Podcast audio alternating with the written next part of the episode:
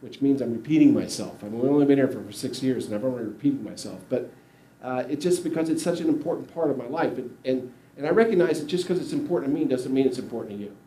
And I'm sorry about that. There's really nothing I can do about that except tell you what's important to me. This is what God taught me, and I hope it's meaningful to you. I've had some good comments on the series so far. But this particular sermon is going to start out in exactly the same way of a sermon I preached on September 26th and 27th. Those of you who want to check your calendars if you were here. If you were here, hang in there. I'm going to start there. We're going to move on from there. It's not going to be a repeat. We haven't repeated the whole sermons yet, so we're not doing that.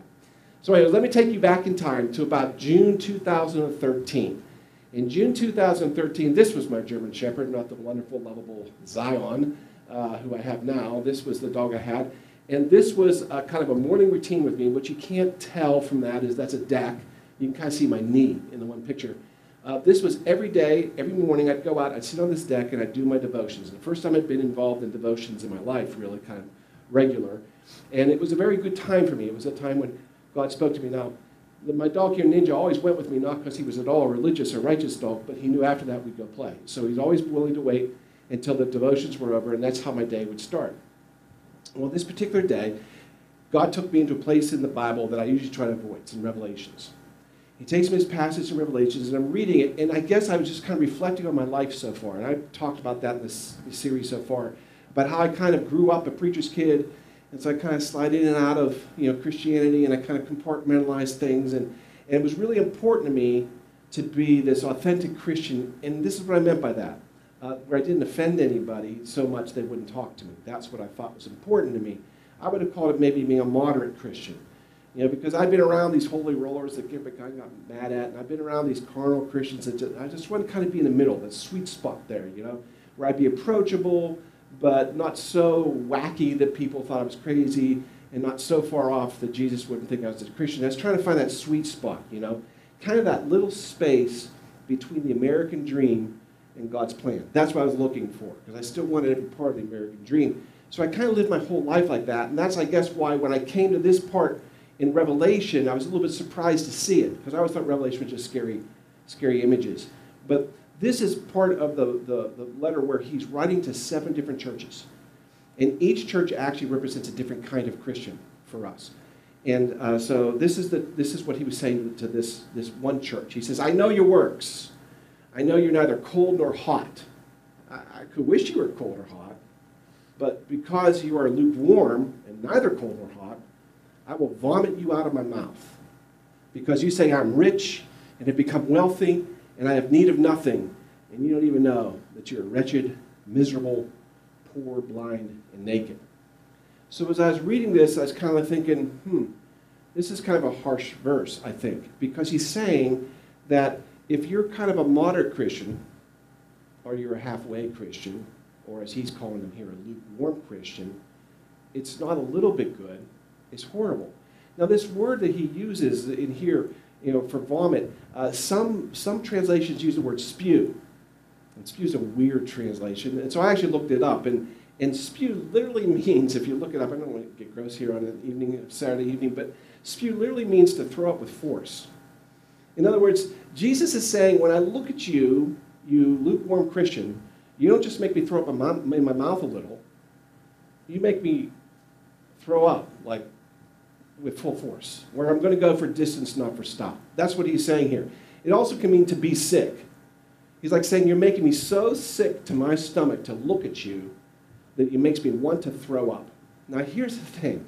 I read that, and I thought, man, that's harsh. I don't know. I was like, okay, so they're a halfway Christian. All right. I was there. I've been there. I kind of, like to think maybe I'm not lukewarm, but okay, so I'm mildly warm. Whatever you want to say, a little bit hot. I don't know how you want to put where I thought I was, but I thought if that's where you're upset with people, why? Isn't it better than the people who are cold? That's always bothered me up the verse, because at least they're trying, I said, they're trying, Jesus. I mean, why are you so upset with them?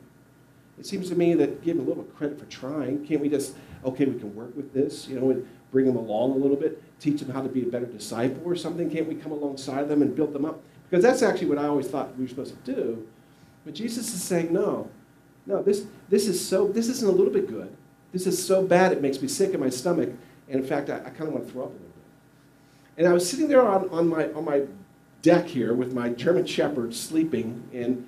And I had this like chair that I use as a table. And I took my Bible and I put it down there. And I said out loud, Jesus, why are you so harsh with halfway Christians? I don't get it. Why are you so harsh, Jesus? I said it out loud, but I didn't expect an answer. I mean, the German Shepherd wasn't even paying attention, right? I certainly didn't expect an answer from God, but I got one. I know that creeps some people out when I say, well, God spoke to me. What I mean by that is I suddenly had this full thought in my head that I knew wasn't mine, because it wasn't anything I was thinking, and I don't know how to put this. It was brighter than my thoughts. And I knew suddenly Jesus had spoken to me. So when I said to him, why are you so harsh with halfway Christians? He said this, because I didn't go halfway to the cross. And then he made it personal. He said, I'm all in for you, Mark. And I sat there and I realized I have now come across something that I refer to as the Jesus Razor. That's where this whole thing gets its title, the Jesus Razor. But before I get to it, let me explain to you where this weird term comes from. Because people ask me, well, that's a kind of a weird title name for a series. What it comes from, because you have to understand, I'm a geek, or I'm a techno nerd. That's my real job. I don't get paid to preach. My real job, I'm a techno nerd, and I deal with scientists all the time. And in science, there's this thing that's very well known called Occam's Razor. Some of you may have heard of it. Occam's Razor was this guy's name's Occam, and he came up with it. He came up with this in a time when science was kind of reinventing everything, you know, because they were just kind of going through this big revolution, and they're going down all these rabbit holes because everything was possible now. And so they were just kind of wasting a lot of their times. And Occam's Razor, the best explanation I ever heard says this. If you hear this, it's probably not horses. I mean, it's probably not zebras. It's probably horses, right? The simplest explanation is probably the best. Zebras aren't common. They could be. That could be a zebra. But it's probably not a zebra. It's probably a horse, because the simplest answer is usually the right answer. That was Occam's Razor. And believe it or not, that very simple little thing allowed science to cut away a lot of bad stuff and not waste their time with it. They just kind of, you know, could focus on that. And I realized that I'm sitting here right now, and I looked at this thing and I thought, this is the Jesus Razor. This is even more important than Occam's Razor. Occam's Razor will help you in science. This is like the fundamental thing in your life. Because the Jesus Razor basically says this, look, either Jesus is for real or he isn't. Period. It's really simple in a way, you know, and I always tell people Christianity is a very simple religion. It's just hard to do, but it's simple. Either Jesus is for real or he isn't. That's it. It's that simple. Either Jesus is for real or he isn't. And I realized that God was challenging me. He was basically saying, do you think I'm for real or not? I don't want you lukewarm anymore. I want you to step up. I want you to make a decision. Right here, right now, on this deck, in the middle of Mount Vernon, PA, I want you to make a decision. Am I for real or not? And it occurred to me that either way you choose on this, it's going to change your life. If you actually live like you say you choose. That's the problem. See, in my job, I meet atheists all the time. I don't know why, but the tech world's full of them, right?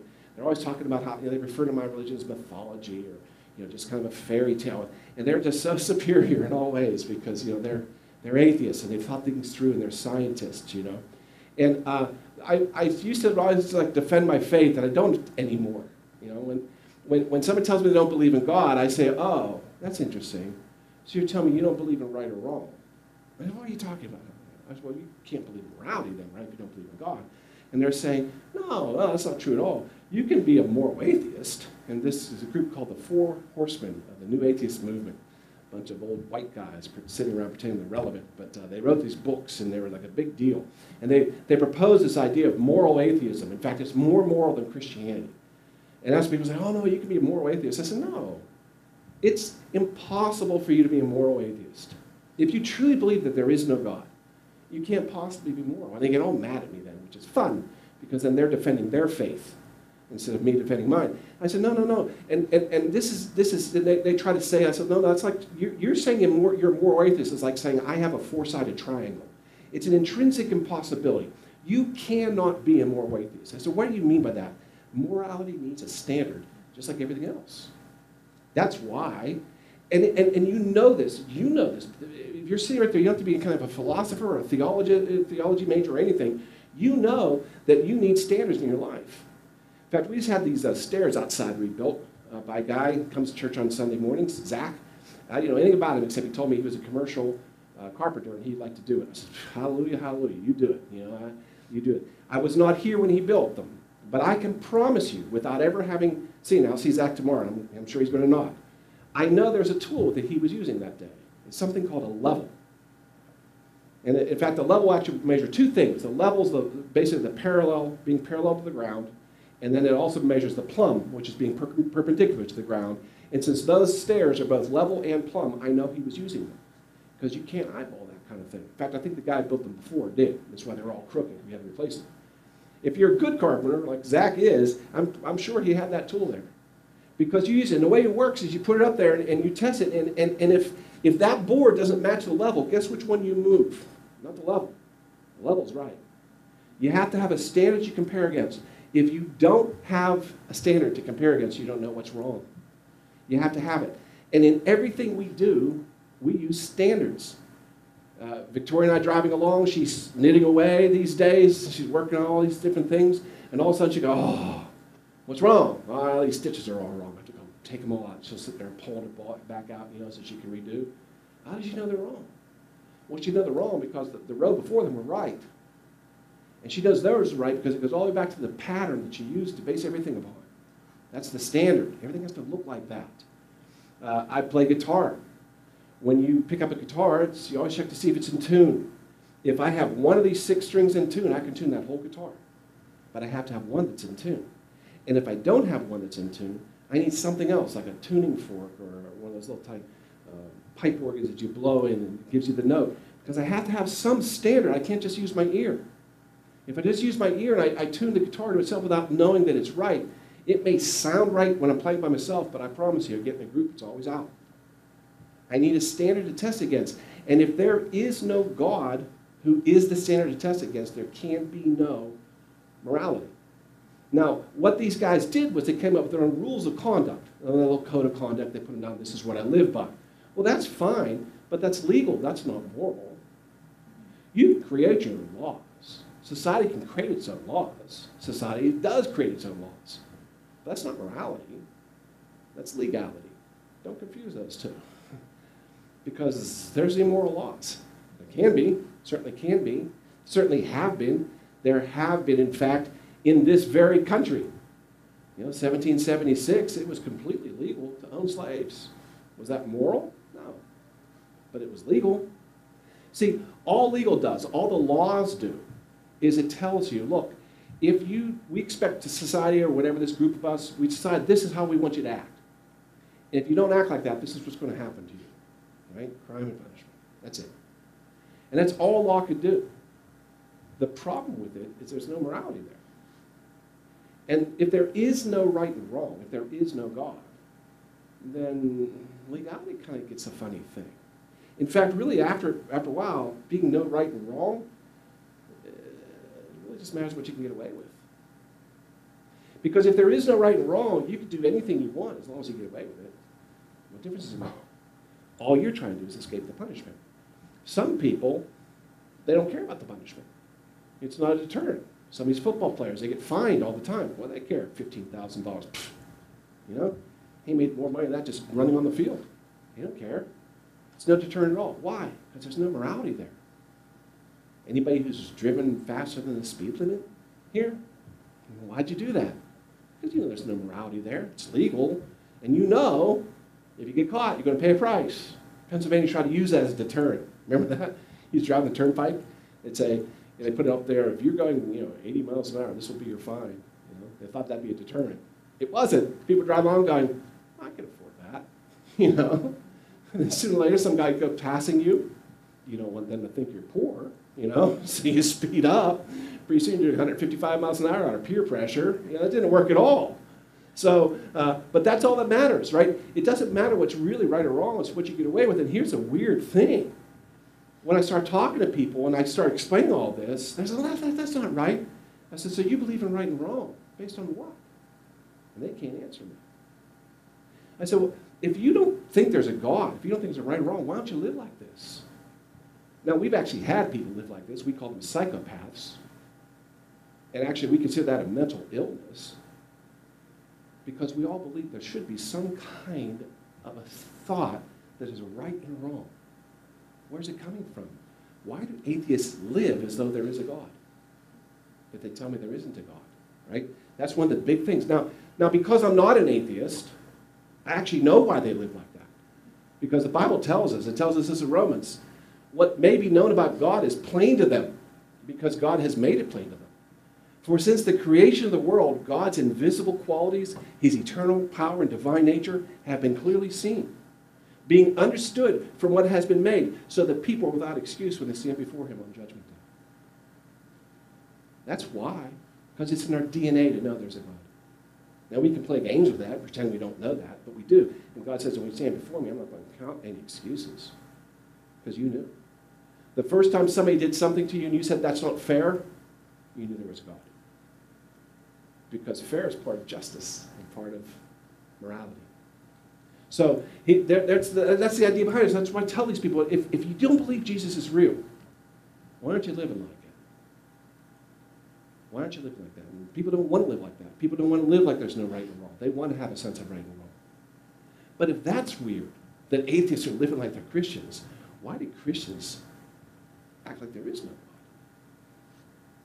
Or else, and this is like, you know, maybe just the way I look at it, a lot of times Christians treat God like the crazy cat lady. You know what I mean? That lady that's got all these cats, and like they like pee all over her house and everything else. She goes, oh, and she just moves them aside, and she doesn't care because she just loves these cats. They can do whatever they want. They can scratch her. They can, you know, ruin her furniture. She just loves these cats, you know. I think that's how people think God is with us. He's just a crazy cat lady. He's a crazy human God. You know, we could just, you know, pee all over things, and he doesn't care. He just loves us anyway. But that's actually not what he teaches. Somewhere along the way, I don't know where, the American church became all about faith. And we dissected everything down, and we just made this whole thing about this thing we call faith. And the faith that we describe, you can't even recognize it from what the Bible talks about faith. But we say, you know, it really only needs a little faith. And what we mean by that is you just need to believe in your heart. You don't have to tell anybody. You don't have to ever say anything out loud. You don't have to live like it, God forbid. All you have to do in your heart, know Jesus is really God, and you're going to heaven. Everything's fine. Somehow that got taught in the church. I'm not sure how, but somehow that snuck into the church.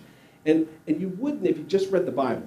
You know, it's amazing how we just didn't even bother reading the Bible. Because there's this passage in James where he like really breaks this down. James, by the way, is Jesus' brother. He really breaks it down clearly. Now I'm going to give you the Mark Rice paraphrase version of what James says here, and I'll show you the actual scripture. But in James 2, he says this, you believe Jesus is God, huh? Great. Big, fat, hairy deal.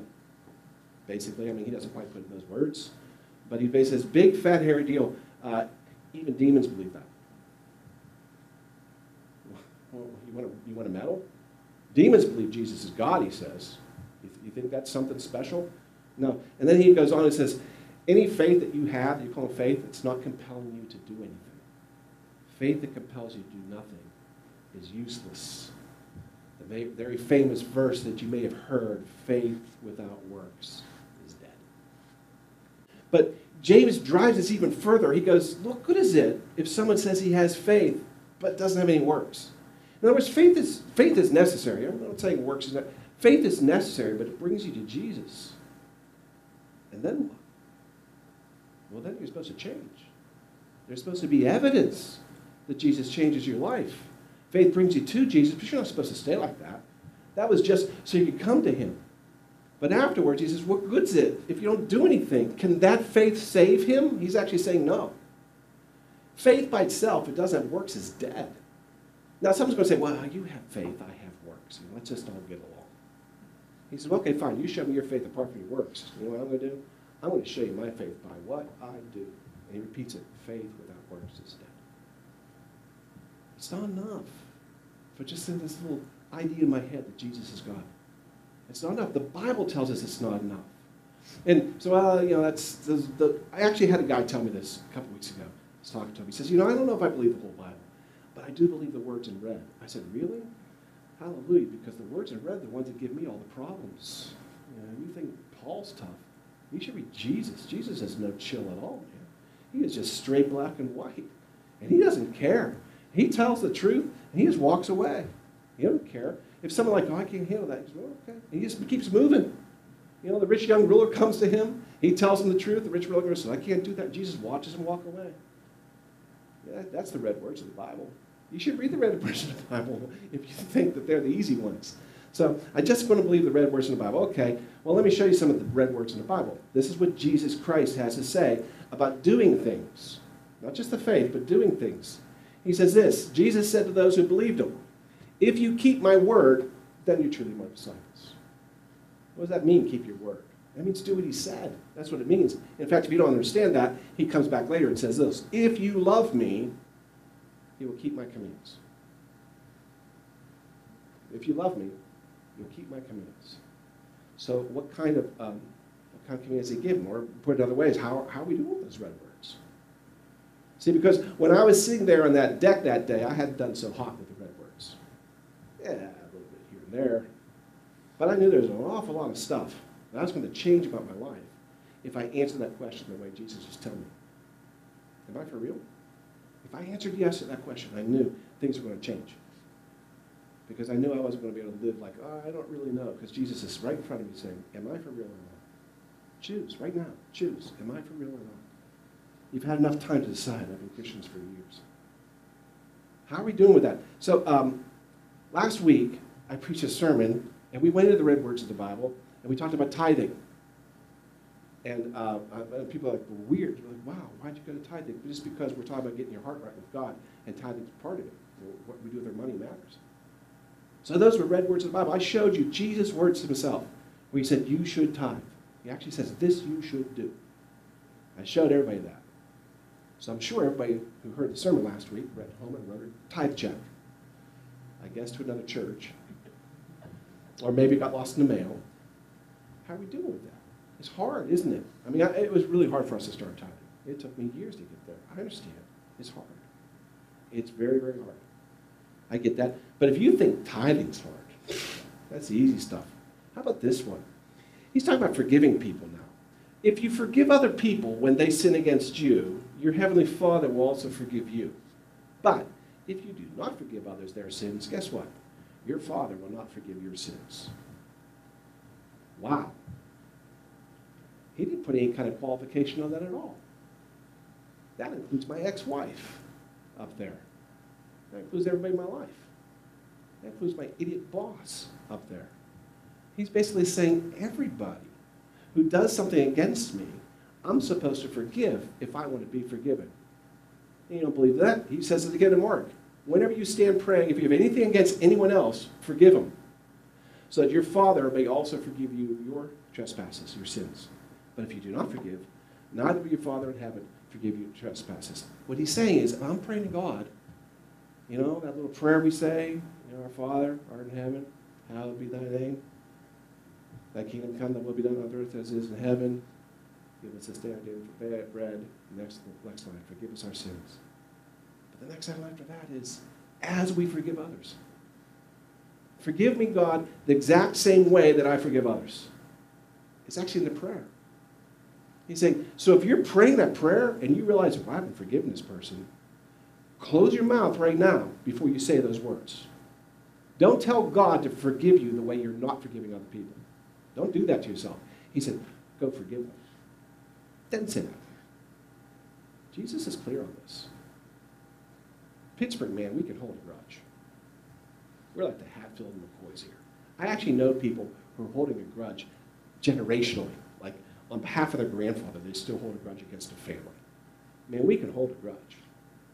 Jesus says, no, you can't. If you're going to be my follower, you got to let go. Oh, that's a hard teaching there. I think I'd rather give money than some of this. Right? Do you think Jesus is for real or not? Because this is what Jesus said. He says you have to forgive. Forgive or what? Now, actually, I'm going to jump out of red words for a moment.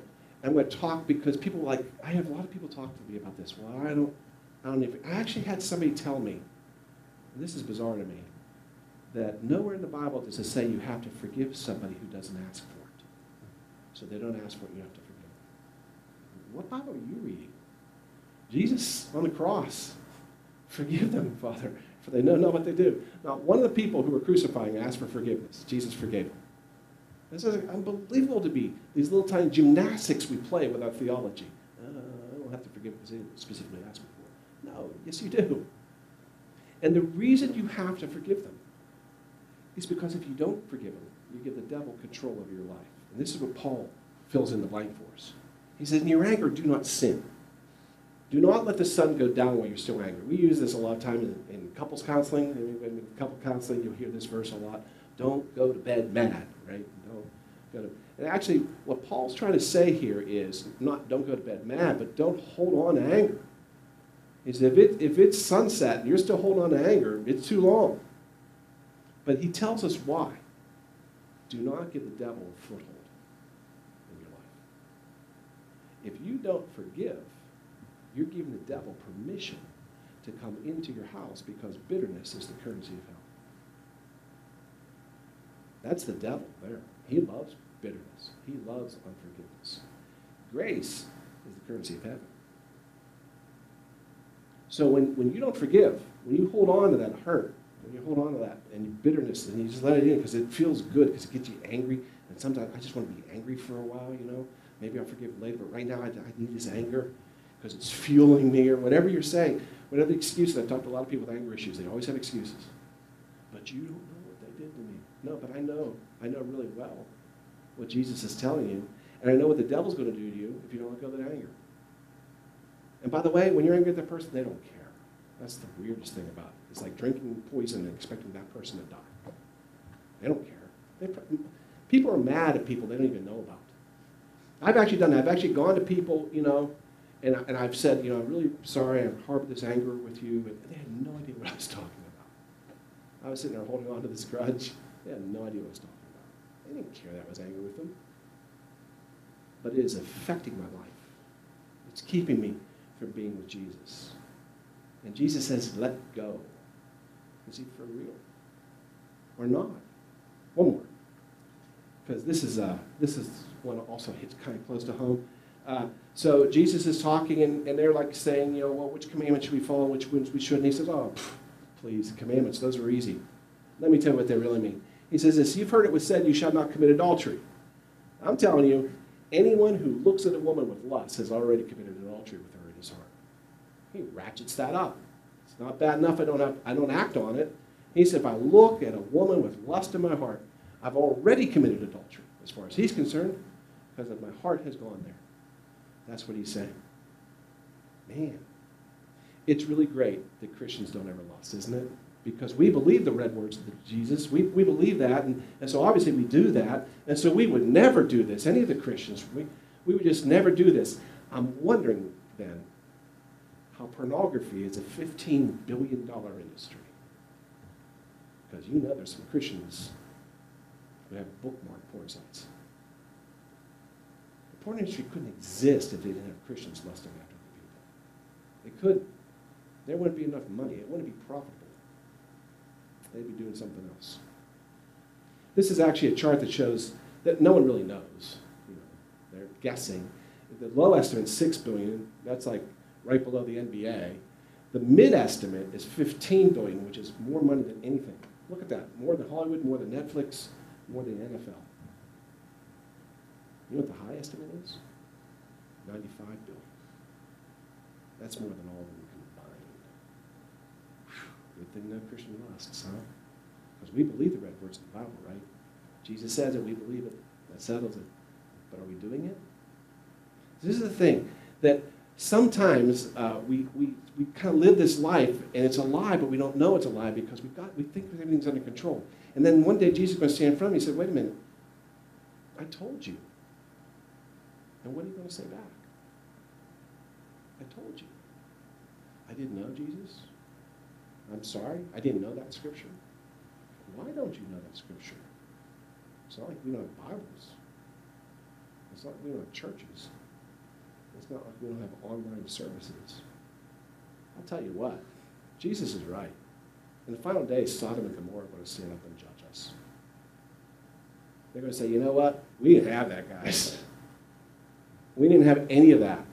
Yeah, okay, we were wicked and perverse and all that stuff. Explain how America's wicked and perverse. We know better. We were founded on Christian principles. We have the Bible. We have it on our phones for free. How is it you don't know what Jesus said? How is it you're not doing what Jesus said? What has your attention besides Jesus? For everything in the world, John, one of his best friends, would say, the lust of the flesh, the lust of the eyes, the pride of life, that doesn't come from the Father. That comes from the world. This world and all those desires are going to pass away, but whoever does the will of God, they'll live forever. See, if Jesus is for real, our lives have to show it. That's the Jesus razor. We're as bad as the atheists. Atheists act like, say there isn't a God and act like there is. We're saying there is a God and we act like there isn't. We're indistinguishable. We actually start merging them. In fact, I think a lot of Christians, honestly, they kind of, a lot of times these people will be talking about things and sin in their life and stuff that they're kind of holding on to. And really what the conversation is, Pastor, I just want to know how much sin can I get away with and still make it happen. Right? There is no right or wrong. There's just what I can get away with. That's all they want to know. How much of the American dream can I grab? How much can I ignore? Surely there must be something I can cross out of my Bible. That's all I need. I just need to know that. And Paul writes this. He says, I don't want you to be participants with demons. You can't drink the cup of the Lord and the cup of demons too. You can't have a part in both the Lord's table and the table of demons. That's what we don't seem to get. That's the other side of the Jesus razor. This side is he's saying, okay, I'm going to go all in with Jesus because he's all in with me. Put all my chips in the middle of the table. I'm all in. Jesus did it. I'm doing it. Come on, Jesus. We're doing it. That's that side. On the other side, you're just basically drinking with demons. Because that's what they want. They want you to hate. They want you to be bitter. They want you to be selfish and greedy. They want you to lust. And he says, I don't want you like that. And Jesus says this. Look, you can't serve two masters. You just can't. Either you're going to hate the one and love the other, or you're going to be devoted to one and despise the other. You just can't serve both God and mammon. Mammon's the god of the world, by the way. A lot of translations say money, but Jesus said mammon. Mammon was literally the god of the world, god of greed.